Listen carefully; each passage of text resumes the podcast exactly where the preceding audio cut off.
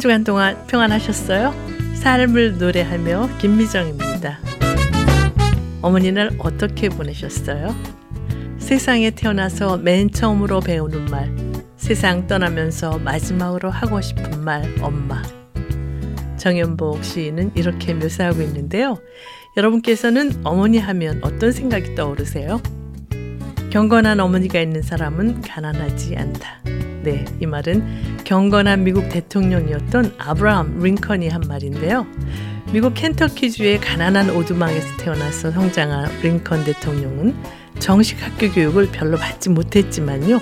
늘 성경을 읽어주시며 기도하시던 경건한 어머니가 있어서 결코 비참한 인생이 아니었음을 고백하고 있습니다.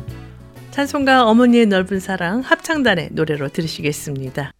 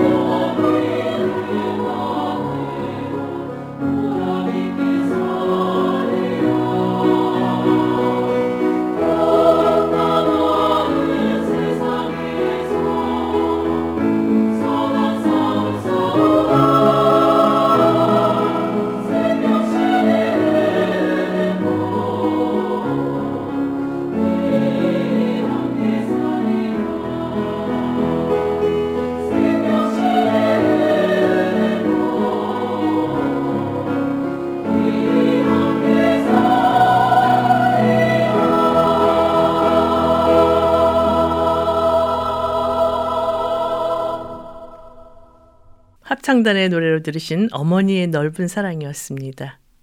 시편 기자는 시편 128편에서 가정의 경건과 행복에 대해 묘사하고 있는데요. 여호와를 경외하며 그 도에 행하는 자마다 복이 있도다.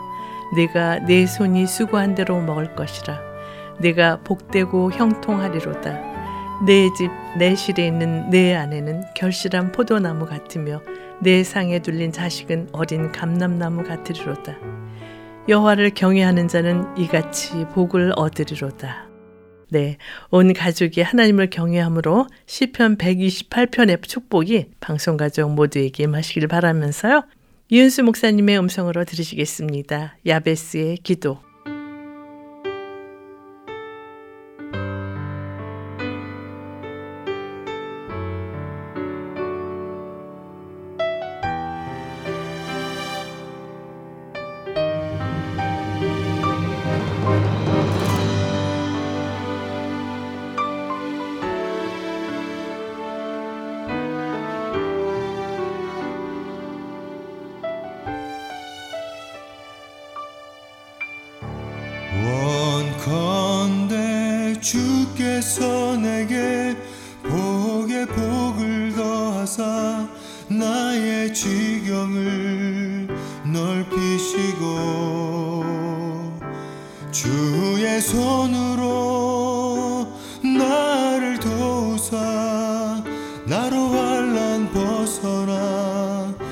의심 없게 하소서. 원컨대 주께서 내게 복의 복을 더하사 나의 지경을 넓히시고 주의 손으로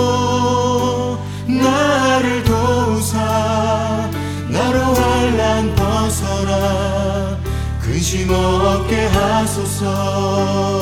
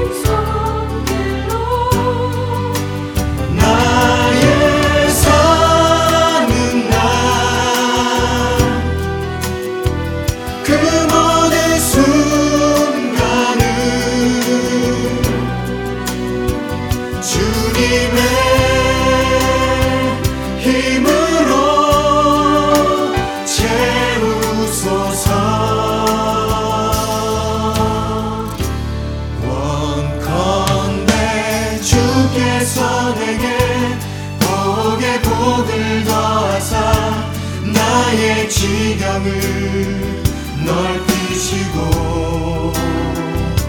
주의 손으로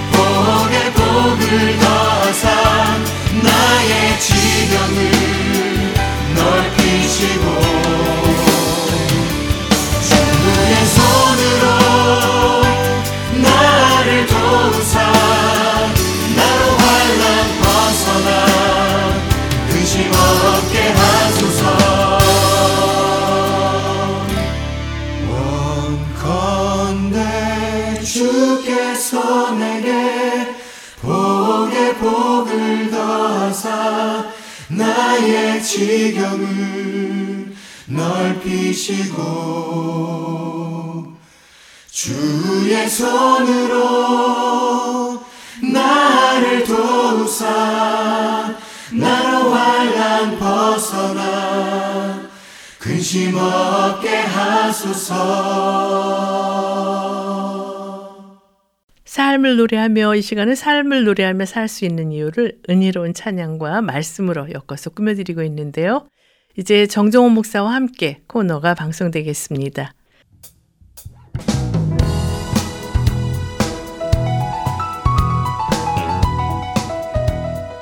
정정원 목사와 함께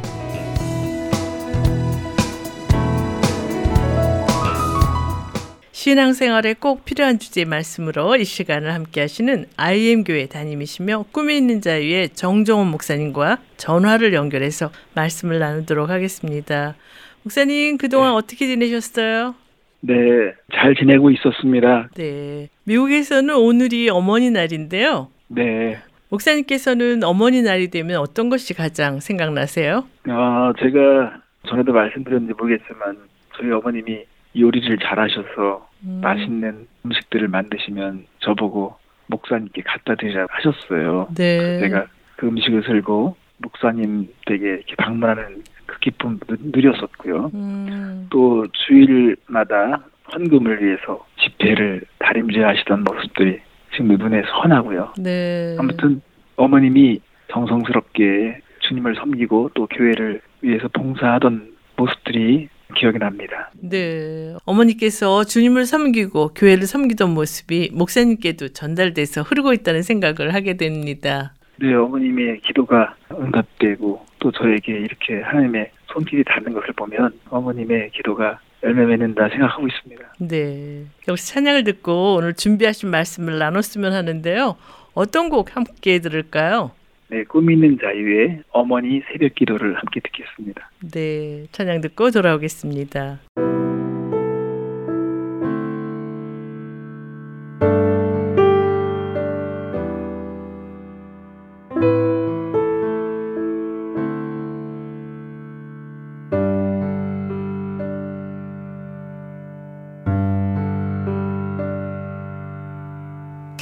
겨울 새벽녘 아직 사방은 어두운데 밤새 식은 전동 휠체어 내 어머니 새벽 시골길 따라 어머니 가시는 그 길 언덕 위에 내 고향 예배당 우리 아이 바르게 이 길 잘 가기를 참되고 행복하기를 그분의 기쁨 되기를. 일찍 서둔 착한 사람들 사이 어딘가 내 어머니의 기도 소리 아침처럼 피어나리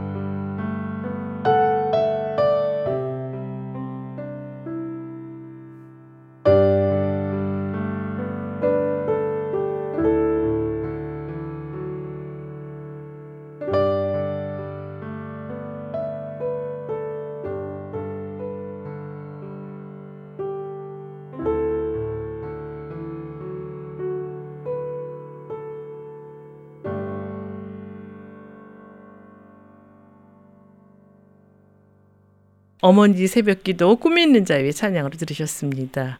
목사님 오늘은 어떤 주제로 말씀을 준비하셨어요? 네, 말라기서 4장 1절부터 6절에 있는 말씀을 보면서 아버지의 마음을 자녀에게로라는 주제를 가지고 나누고자 합니다. 네, 오늘 주제가 아버지의 마음을 자녀에게로라고 하셨는데요. 왜 이런 주제의 말씀을 준비하셨어요? 제가 한 주간 동안 구약 성경의 말라기서를 묵상을 해왔거든요. 네, 아시겠지만 말라기서는 구약 성경의 마지막 책입니다. 네, 그리고 이 마지막 책인 마지막 구절에 시선이 갔어요. 음, 거기에 하나님께서 아버지의 마음을 자녀에게로 돌이키고 또 자녀에게 있는 마음을 아버지께 돌이키는 것에 대해서 말씀하시거든요. 네, 그래서 이번 가정의 달에 이 말씀이 정말 잘 이렇게 맞겠구나 생각을 했어요. 네. 왜냐하면 하나님의 삶에서 역사하실 때 사람들의 마음은 필연적으로 가족에게 이끌게 되어 있습니다. 네, 우리가 맛있는 걸 먹든지 좋은 경험을 하게 되면 사랑하는 사람이 생각나고 가족에게 이런 느낌을 공유하고 싶은 마음이 있는 것처럼 음, 행복한 경험과 또 비밀스러운 경험을 했을 때 가족들이 혜택을 받기를 우리는 원하잖아요. 네, 그래서 말씀이 회복되는 그런 가정들을 보면 다 거기에는 하나님께서 간섭하시고 또 하나님의 마음을 부어 주셨을 때 가족 관계가 회복되는 것을 우리가 알 수 있습니다. 네, 그런 말 있잖아요. 가족은 가까운 손뒤집어 같다. 그래서 우리가 특별히 자녀들을 위해서 하나님을 경외하도록 훈련해야 하며 그런 가르침을 줄 수 있고 본을 보일 수 있는 사람들은 부모라고 하는 생각을 하게 됩니다. 네. 그래서 오늘 가정들을 향한 하나님의 뜻을 배우고 싶었습니다. 네. 오늘 본문이 말라기서 4장이라고 그러셨는데요. 오늘 본문 배경을 먼저 말씀해 주시겠어요? 네, 유다 백성이 하나님께 범죄함으로 바벨론에서 포로 생활을 70년간 하게 된 것을 모두 아실 것입니다. 네. 그렇지만 하나님은 이 포로 생활에서 정한 시간이 끝나니까 고레스 왕을 사용해서 유다 백성을 다시 예루살렘으로 돌려보냅니다. 음, 그래서 그들은 성전을 재건하고 또 성벽을 새롭게 수리하는 과정을 다 마치죠. 네. 근데 이 백성들이 가지고 있는 생각은 이렇게 성전을 재건하고 성벽을 재건하는 과정 속에 하나님께서 솔로몬 시대 때 주셨던 그 영광스러움을 하나님의 그 특별한 은혜를 기대했었어요. 음, 그런데 특별한 일이 나타나지 않는 것입니다.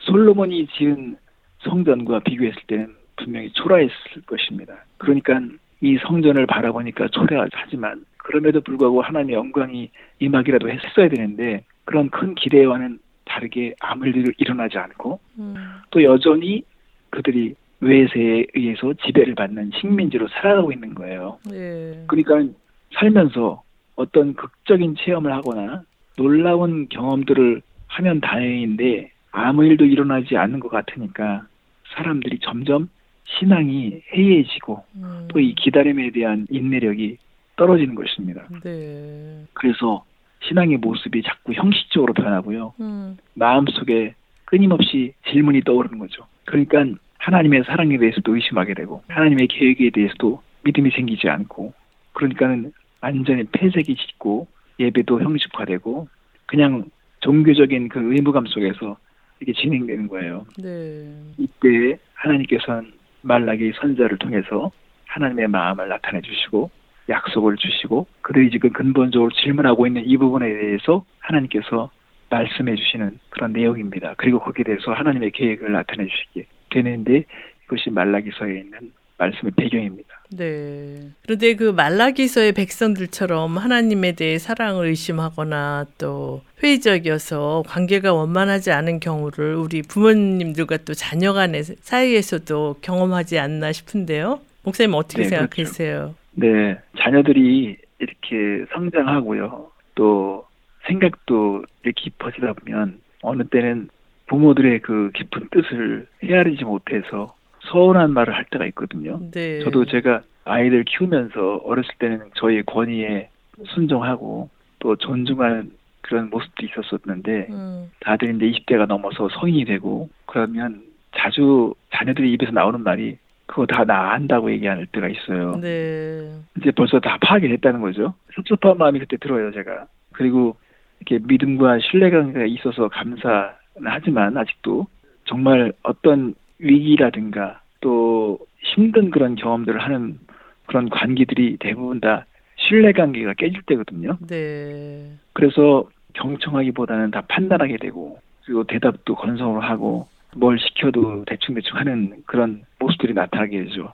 물론 저희 집의 자녀들이 그렇다는 건 아닌데 네. 보통 이제 어떤 가정들에서 보면 근본적으로 그 신뢰가 깨져서 음, 이 관계가 큰 위기가 올 때가 있는 것처럼 말라기 시대에도 하나님의 백성들이 하나님께 가는 태도가 바로 그랬어요. 네. 그들은 하나님에 대한 의심, 회의를 가지고 질문을 많이 합니다. 음, 그래서 말라기서는 의심에 찬 질문들이 많이 나오는데 그 질문을 하나님은 다 아셔서 그들이 어떤 질문을 지금 하고 살아가는지에 대해서 하나님께서 얘기하세요. 음. 그리고 거기에 대해서 하나님께서는 또 대답을 주시는데 저는 하나님이 참 친절하시고 인내가 크시다는 걸 알 수 있는 거가 보통 회의적인 사람들이 얘기할 때 이미 결론을 가지고 얘기하기 때문에 별로 기대를 못하게 되잖아요. 네. 근데 하나님은 그들을 기다려 주시고 또 친절하게 답변해 주시고 또 기회를 주신 걸 보면서 너무 감사하다는 생각을 하게 됩니다. 그렇군요. 그런데 오늘날도 많은 사람들이 하나님에 대해서 회의적으로 생각하고 또 형식적인 예배를 드린다는 생각을 하게 되는데요. 그 이유가 구체적으로 무엇이라고 생각하세요? 네, 잘 지적해 주셨는데요. 참 안 좋은 상황인 것은 분명한 것 같습니다. 음, 사람들에게 순종이 느리는 이유들, 그 깊은 곳에는 회의적인 생각, 또 의미가 없다고 생각하기 때문에 그런 행동이 나오는 것은 분명한데요. 네. 말씀을 들어도 이미 다 결론을 가지고 듣는 이런 태도들도 우리가 볼 수 있습니다. 음, 사실 이 위험한 그런 순간들은 다 이런 것 같아요. 아유, 믿어서 무슨 소용이 있냐. 또 이렇게 하는 것이 무슨 의미가 있냐. 그리고 끊임없이 이 인터넷을 통해서 우리는 수많은 설교들을 접하게 되거든요. 네. 그러면 계속 그 많은 설교들이 다 어떤 해석을 가지고 나타나게 되잖아요. 네. 그러니까 사람들은 더 좋은 해석을 찾기 위해서 이렇게 막 서치를 하게 되는 것 같아요. 음, 그러면 해석만 찾아다니면 순종은 느리게 되어 있습니다. 네. 왜냐하면 더 좋은 해석을 찾기 위해서 순종을 일단 유보하거든요. 음, 근데 이게 저는 위험한 징조라고 생각해요. 네. 이미 하나님께서 분명하게 말씀해 주신 것은 순종하면서 그렇게 해야 되는데 음, 순종은 하지 않고 계속 좋은 해석만 기다리는 이런 모습들이 있는 거죠. 네. 근데 이게 점점 더 굳어지면 더 위험한 상태가 되죠. 음, 그러니까는 지금 어떤 사람들은 하나님께 드리는 헌금 이런 것조차도 헌금을 드리지 않는 사람과 드리는 사람과의 사이에서 차이를 생각하게 되고 말라기 상황이 그랬거든요. 하나님께서 그래서 특별히 11조 문제도 지적하신 것이 사람은 결국은 하나님을 사랑하지 않으면 돈을 사랑하게 되고 음, 물질적으로 변하고 이기적이고 냉정한 사람들로 변하게 되어 있- 있거든요. 네. 그럼 이거 영적으로 미지근해지게 되어 있고요. 음, 예배는 결국은 형식적으로 변화가 되어 있습니다. 네. 하나님을 위한 예배가 아니라 자신들을 위한 예배로 변하게 되어 있습니다. 그래서 음, 말라기서 1장 7절에 보면 이렇게 말씀을 하십니다. 너희가 더러운 떡을 나의 재단에 드리고도 말하기를 우리가 어떻게 주를 더럽게 하였나이까 하는도다. 이는 너희가 여호와의 식탁은 경멸히 여길 것이라 말하기 때문이라. 이건 하나님께서 사람의 깊은 생각 속에 숨어 있는 것을 다 들으시는 거예요. 네. 그러니까 말은 뭔가 하나님을 위한 것 같지만 그 깊은 곳에서는요 하나님은 더러운 떡을 나의 재단에 드린다는 것을 지금 지적하시는 거거든요. 네. 우리가 선물을 받을 때 주는 사람의 태도가 받아들여지지 않으면 치사하다고 생각하고 더럽다고 생각하고 받고 싶지 않을 때가 이- 있는 것처럼 음. 하나님이 보실 때 예배는 희생의 정신이 들어 있어야 되는 거거든요. 네. 희생이 빠진 예배는 깨끗하지 않은 예배입니다. 하나님은 예수님의 죽음을 통해서 예수님의 완전한 희생을 통해서 우리의 죄를 해결해 주셨거든요. 네. 이처럼 예배에 희생의 정신이 들어있다는 것을 기본적으로 전제를 가지고 우리가 봐야 되는데 음. 제사장들조차도 하나님의 재단을 멸시했던 시대가 바로 말라기 시대였어요. 네. 하나님께서 무엇을 원하시는지를 물으며 예배를 드려야 되는데 빨리 해치우려고 하고 하나님이 뭘 원하시는 것이 아니라 사람이 하기 원하는 것으로 예배가 채워지는 거죠. 음. 그러니까 이거나 받아 드세요 하는 식으로 예배를 드리니까 하나님께서 더러운 재물을 드린 것으로 보셨습니다. 네. 그래서 우리가 되돌아봐야 할 것은 오늘날 우리 예배도 정말 깨끗한 예배가 되고 있는가 음. 재단을 더럽히지는 않는가 인간적인 메시지로 재단을 채우고 있지는 않는가 우리가 오늘날 메시지를 들으면서도 그런 것을 분별할 수 있는 눈이 있어야 될 것 같아요. 네. 그래서 하나님은 나는 결과를 중요하게 여기는 것이 아니라 과정을 중요하게 여기신다고 보셔야 될 것 같아요. 음. 사람들은 어떤 결과를 통해서 교수도 될 수 있고요. 장관도 될 수도 있고요. 어떤 직책을 얻을 수가 있습니다. 근데 오늘날 청문회를 거치면 모든 과정들이 다 드러나잖아요. 네. 사람들은 과정이 깨끗하기를 바라는 것은 누구나 다 바라는 거거든요. 근데 네. 이처럼 이 과정을 통해서 하나님께서 받아들여 줄수 있는 것, 그 희생의 과정. 그러니까 돈만 있으면 되는 이런 문제가 아니라 그 마음의 중심에서 그들이 어떤 심정으로 예배를 드리나 음. 이걸 볼 때 그 중심이 깨끗해야 되거든요. 네. 그래서 그런 것들도 또 이 말라기 시대와 오늘 우리 시대를 비교해 봤을 때 크게 다르지 않다. 지금도 믿는 사람들이 이렇게 폐색이 짙고요. 음. 이 믿음에 대해서 막 이렇게 벅찬 감격보다는 의무화되고 종교화되는 거 이런 것들을 우리가 생각해 볼 수 있을 것 같습니다. 네. 선생님 그렇다면 구체적으로 희생의 정신이 들어있는 예배는 무엇인지 말씀해 주시겠어요? 자, 예를 들어 보겠습니다. 사람들이요, 주일날 교회 가는 것 자체를 희생이라고 생각하는 정도로 우리는 믿음이 그만큼 레벨이 낮춰진 거예요. 음. 주일날 교회 가는 거, 이것을 희생이라고 생각하는 거예요. 사실 그거를 희생이라고 하는 그런 잣대로 생각한다면 더 어떤 걸 하는 건 힘들어지거든요. 네. 그런 것처럼 희생이라고 하는 것은 이미 그 희생 자체가 내 것을 내놓고 대가를 지불하고 뭔가 손해 보는 거 이런 것들을 우리는 희생이라고 하잖아요. 네. 근데 그런 거를 우리가 생각해 볼 때는 우리가 정말 하나님께 무엇을 드려왔는가, 또 드릴 때 어떤 심정으로 드렸는가, 음.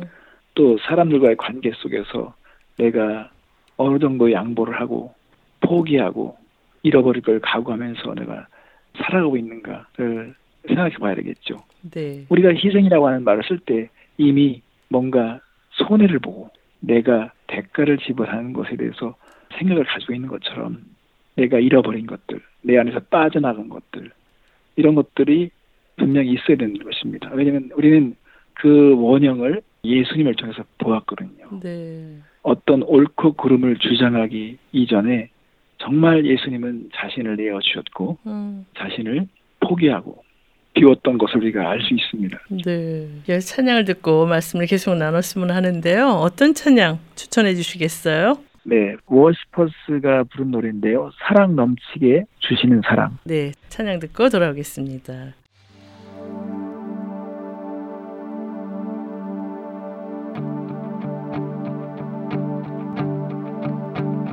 사랑.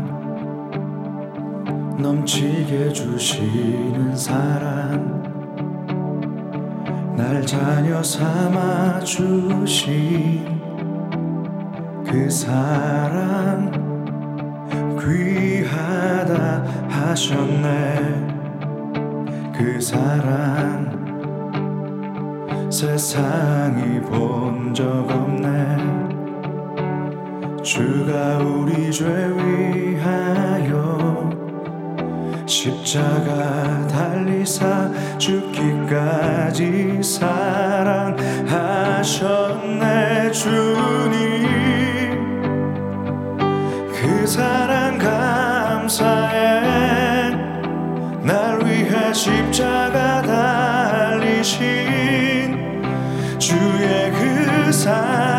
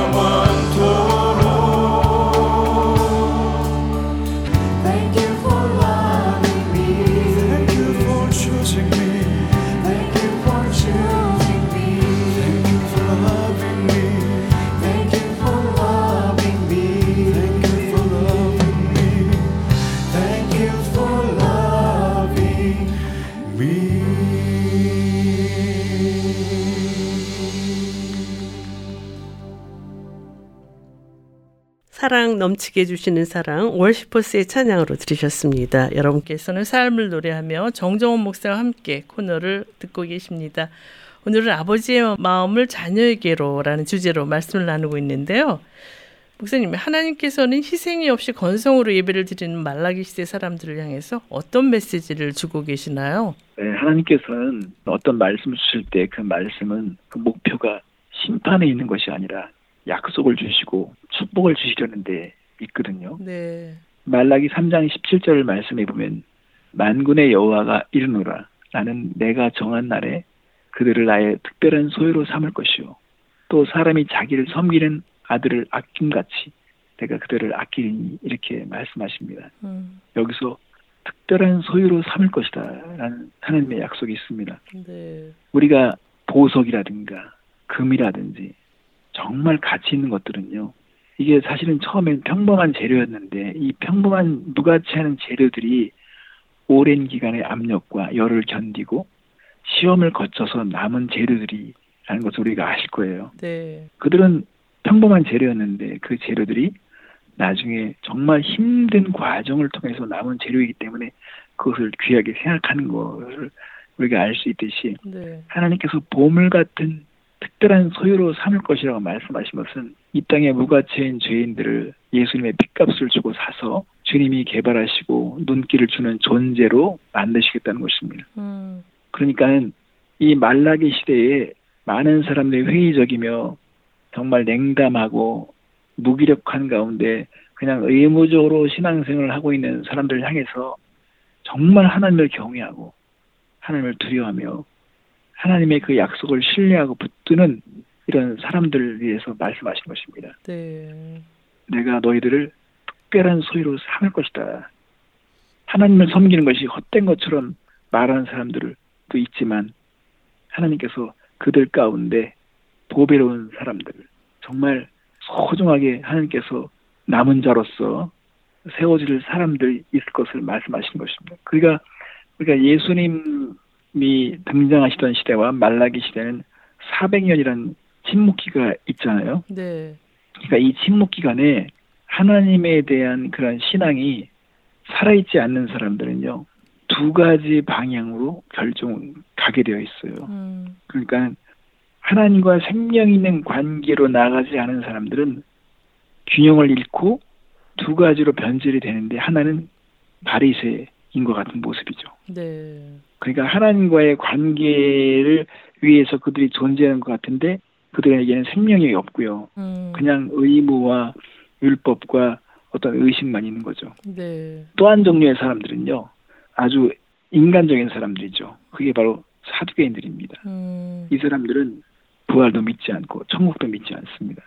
그러니까는 이렇게 하나님과의 살아있는 생명의 관계, 하나님을 경외하지 않는 사람들, 진정으로 그런 사람들은 이상한 형태로 이렇게 변질되게 되어 있어요. 네. 근데 하나님은 정말 나를 두려워하고 나를 사랑하고 이 약속을 붙드는 사람들은 하나님께서 소중한 존재로 남게 하시겠다는 거예요. 네. 그런 사람들이 예를 들면 시몬 같은 사람들이죠. 음. 안나와 같은 사람들이죠.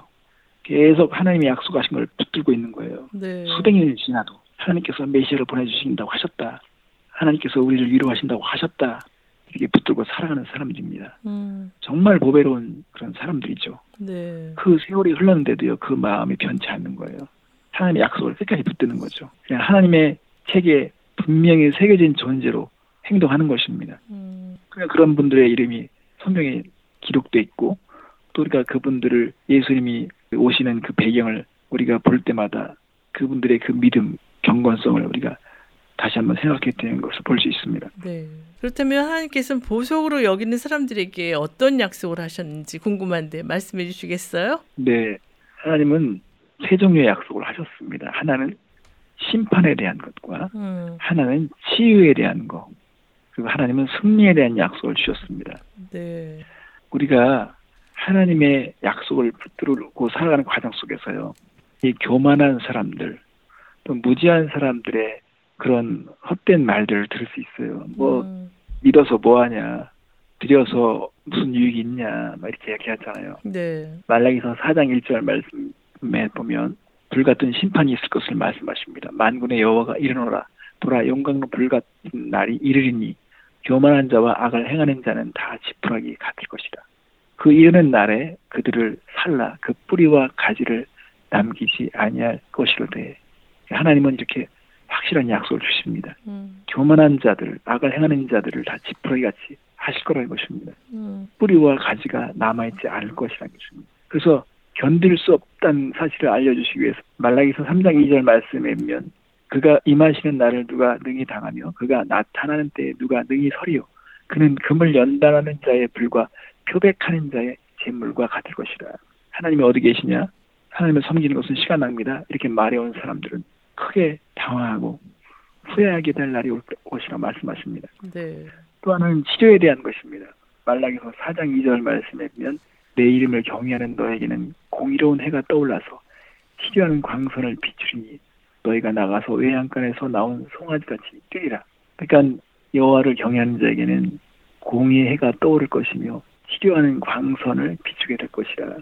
이런 위로와 기쁨이 너무 벅차서 외양간에서 나온 송아지같이 뛸 것이라고 주님께서는 위로의 말씀을 주시고요. 네. 우리에게 치료를 약속하십니다. 음. 우리가 피가 돌면 몸은 정상으로 회복되는 것을 볼 수 있는 것처럼 네. 하나님의 생각이 이제 구체적으로 막 들어오면 사람들은 회복되기 시작하는 것을 말씀하십니다. 네. 그리고 마지막 한 가지 또 승리에 대한 약속을 주셨습니다. 말라기서 4장 3절에면 또 너희가 악인을 밟을 것이니 그들이 내가 정한 날에 너의 발바닥 밑에 재와 같으리다. 만군의 여호와의 말이니라. 무서운 날이죠. 음. 하나님은 우리에게 승리를 약속하셨습니다. 그러니까 우리가 하나님은 우리에게 바라신 것은 그냥 견디며 버텨내며 그냥 생명을 연명하는 정도가 아니라 음. 하나님은 우리에게 승리를 약속하십니다. 네. 그러니까 우리가 하나님을 믿는 백성들은 우리의 믿음에 대한 성장을 방해하는 습관들을 고쳐야 되며 주님이 우리를 위해서 이미 결론을 가지고 우리가 대하신다는 이 사실을 믿고 하나님을 잘 섬겨야 되는데 여기서 한 가지 또 생각해 볼 것은요.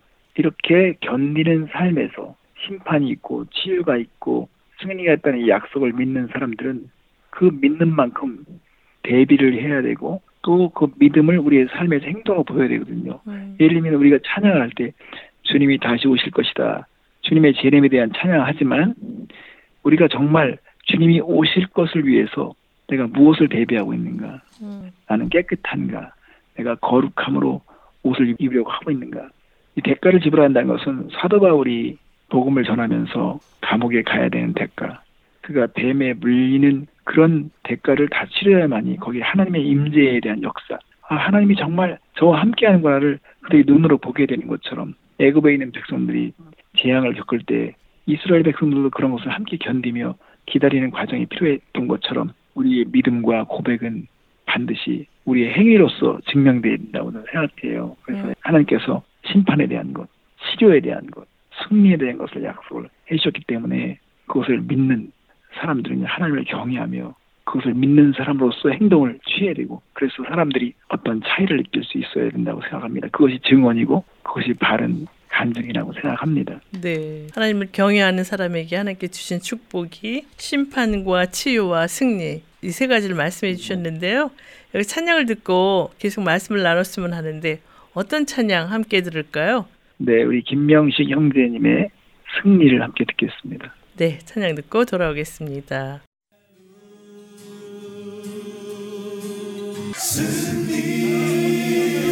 승리가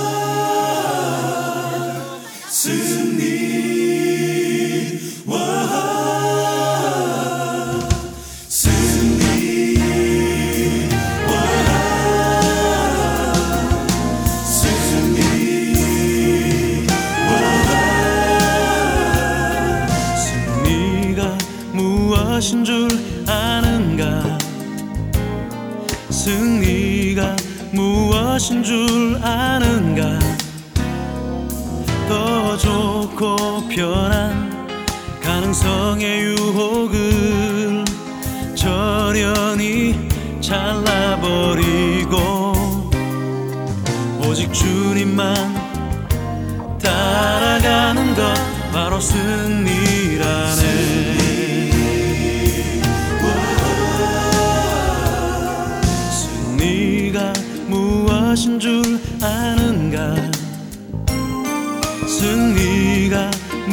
무엇인 줄 아는가?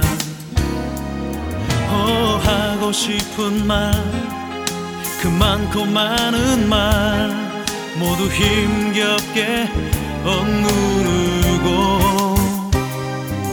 오직 주께서만 말씀하게 하는 것 바로 승리라네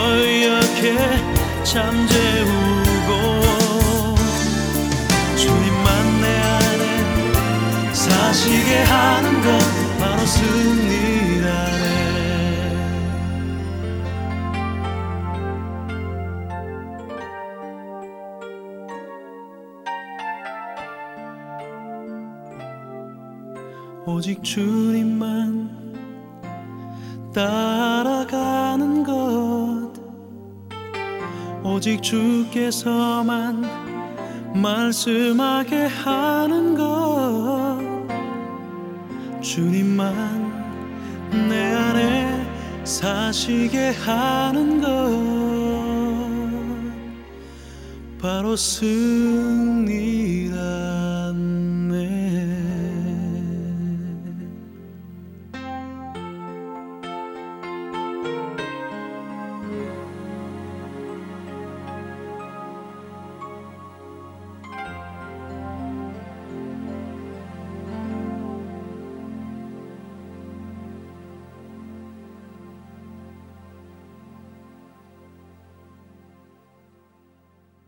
김영식 씨의 찬양으로 들으신 승리였습니다. 여러분께서는 삶을 노래하며 정정원 목사와 함께 코너를 듣고 계십니다. 오늘은 아버지의 마음을 자녀에게로라는 주제로 말씀을 나누고 있는데요. 목사님 하나님이 축복하시는 경건한 사람으로 살기 위해서 어떻게 하는지 말씀해 주시겠어요? 네, 두 가지 방향으로 말씀드리겠습니다. 첫째는요, 말라기서 4장 4절 말씀에도 말씀하셨지만 우리가 율례와 법도를 기억하는 것입니다. 너희는 내가 호렙에서 온 이스라엘을 위하여 내종 모세에게 명령한 법곧 율례와 법도를 기억하라 말씀하였습니다. 하나님은 하나님의 백성과 세운 언약으로 이스라엘 백성의 위대한 믿음의 조상이 되기를 바라셨습니다. 네. 특별히 레위 제사장들은 어떻게 살아야 하는지에 대한 롤모델이 되고 또 영적인 훈련을 실천하는 모범을 보이는 사람들이 되기를 기대하셨습니다. 음, 그런데 이 말라기 시대에 제사장들조차 타락했던 것입니다. 제사장들이 가정이 훼손되는 이 일에 모범이 아니라 부정적인 사례가 됐던 거예요. 네. 레위와 세운 하나님의 언약은 생명과 평강의 언약이고 그들이 정말 하나님을 경외하고 그래서 그들의 입에서 진리의 법이 선포되고 그들의 입술에는 불의함이 없고 화평함과 정직함으로 사람들을 죄악에서 돌이키게 하는 일에 쓰임 받아야 되는데 음, 제사장들조차 하나님의 언약을 깨고 가정에 대한 본을 보이지 못했던 것입니다. 음, 말라기서 2장 14절 말씀면 너희는 이르기를 어찌 됨이니까 하는도다. 이는 너와 내가 어려서 맞이한 아내 사이에 여호와께서 증인이 되시기 때문이라. 그는 내 짝이요 너와 서약한 아내로 돼 내가 그에게 거짓을 행하였도다.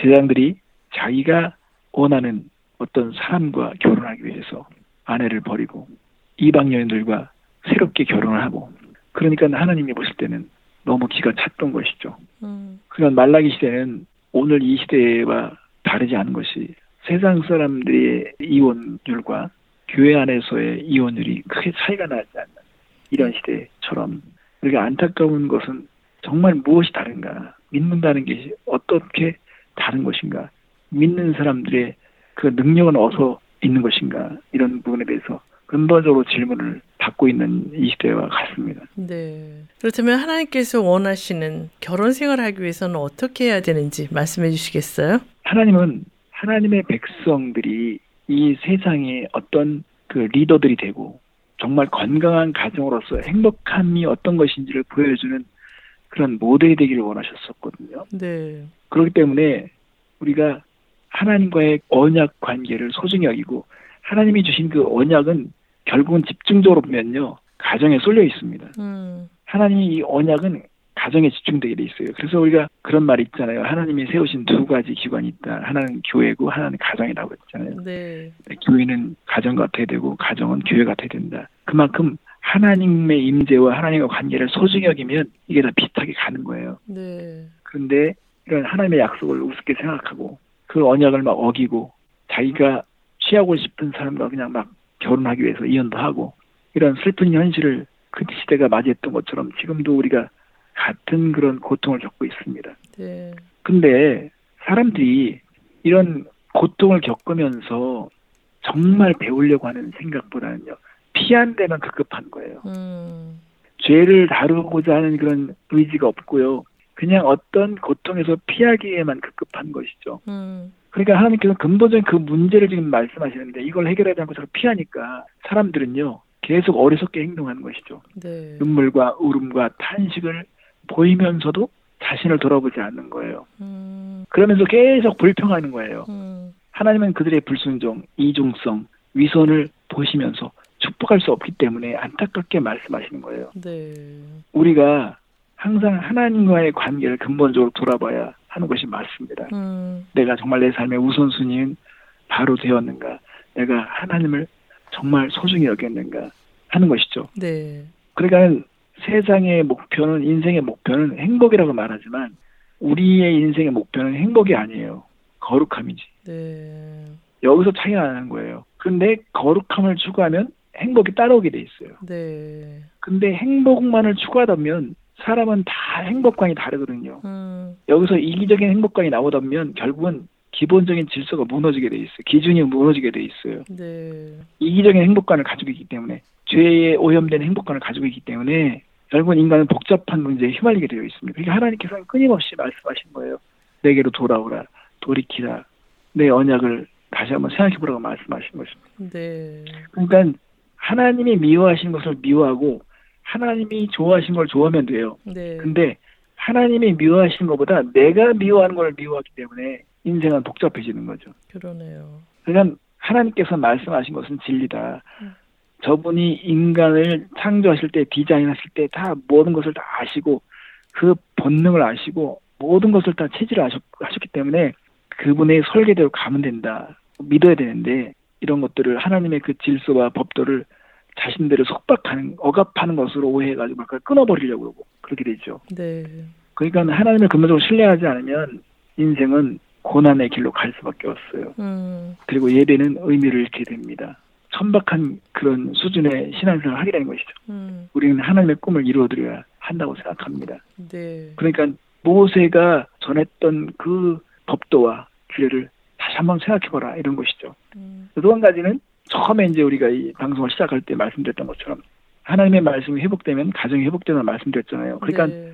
말라기서 이 4장 5절 말씀이면 보라 여호와의 크고 두려운 날이 이르기 전에 내가 선지자 엘리야를 너에게 보내리니 그 아버지의 마음을 자녀에게로 돌이키게 하고 자녀들의 마음을 그들의 아버지에게로 돌이키게 하리라 이렇게 약속하시거든요. 네. 돌이키지 아니하면 기력건대 내가 와서 저주로 그 땅을 칠까 하노라 하시니라.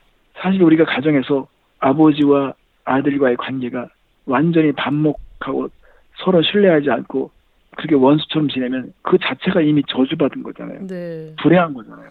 그러니까는 하나님의 이 관심이 아버지의 마음을 자녀에게 또 자녀의 마음을 아버지에게 돌이키는 이런 관계를 회복시키길 원하시는 거잖아요. 음, 정말 저는 너무 감사해요. 아, 하나님이 이렇게 우리 관계들의 회복을 이렇게까지 깊이 관심을 두신다는 거. 그래서 음. 우리가 하나님의 말씀을 받을 때는요, 항상 두 종류의 채널로 받아야 됩니다. 음, 하나는 의로움으로 받아야 되고요. 하나는 은혜로 받아야 되죠. 네. 의로움만 있으면 은혜가 병이 들고요. 은혜만 너무 치중하면 의로움이 변질됩니다. 네. 이 균형을 우리가 가져야 돼요. 음. 의로움과 사랑, 이 균형. 근데 이것을 우리가 삶으로 체험하고 보여줘야 됩니다. 자녀들에게 하나님을 경외하는 삶, 그 경외하는 삶 가운데 의로움과 은혜를 체험한 삶을 본을 보여야 됩니다. 네. 그러니까는 부모들은 먼저 앞서가야 돼요. 먼저 앞서가야 눈에 보이거든요. 네. 헌금을 드리는 것도 앞서가야 됩니다. 찬양을 드리는 것도 자녀들 앞에서 앞서가야 됩니다. 네. 손을 들며 찬양하는지 예배를 그냥 건성으로 드리는지 자녀들은 부모들 다 관찰합니다. 예배 때 음. 어떤 태도로 예배하는지 성경을 대할 때 어떻게 하는지 그리고 그의 인상이 남아요. 제가 집회를 다리는 어머니 모습이 기억나고 또 이렇게 음식을 만드시면 어떻게 하는지 다 기억이 다 선명하게 기억나는 것처럼 네. 자녀들은 부모들이 하나님을 대하는 이 모습이 다 그려지게 되어 있어요. 음, 미지근했는지 적극적이었는지. 그러니까 앞서가는 거예요. 본을 보이는 것 베푸는 삶 관용을 베푸는 거 사랑하고 용서하는 거 드리는 거. 그래서 하나님께서는 우리에게 그런 면에 본이 되어서 이 관계가 이어지고 잘못된 생각들이 돌이키기를 원하시는 것이죠.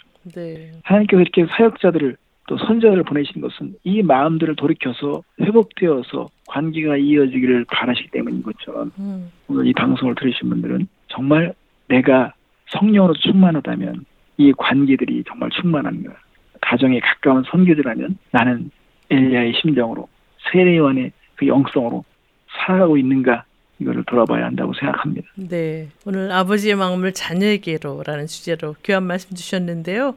아쉽게도 마쳐야 할 시간이 다 됐습니다. 찬양 드리면서 이 코너를 마쳤으면 하는데요. 어떤 찬양 함께 들을까요? 네, 회복시키소서 클래식 파이어의 찬송으로 듣겠습니다. 네, 찬양 드리면서 정정원 목사와 함께 코너를 마치겠습니다. 목사님 귀한 말씀 감사합니다. 네, 감사합니다. 건강하세요.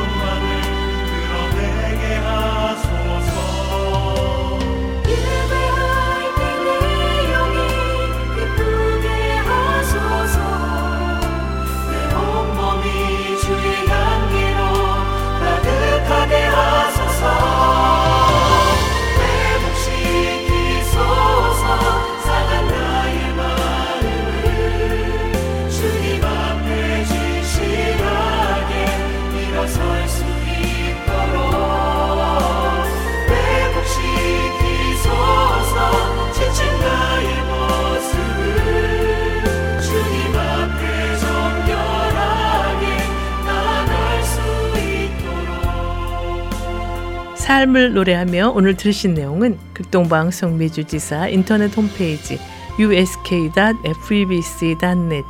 usk.febc.net에서 다시 들으실 수가 있습니다. 오늘 방송을 들으시고 궁금하신 점이나 극동방송 사역에 대해 관심 있으신 분은 연락 주십시오. 전화 562-448-1782 562-448-1782로 연락 주시면 자세히 안내해 드리겠습니다. 우리 자녀들에게 성경적 세계관을 심어주고 하나님을 경외하는 자녀로 살 수 있도록 기도하며 노력하는 모두가 되시기를 간구하면서요. 삶을 노래하며 오늘 순서를 모두 마치겠습니다. 지금까지 저는 김미정이었습니다. 안녕히 계십시오.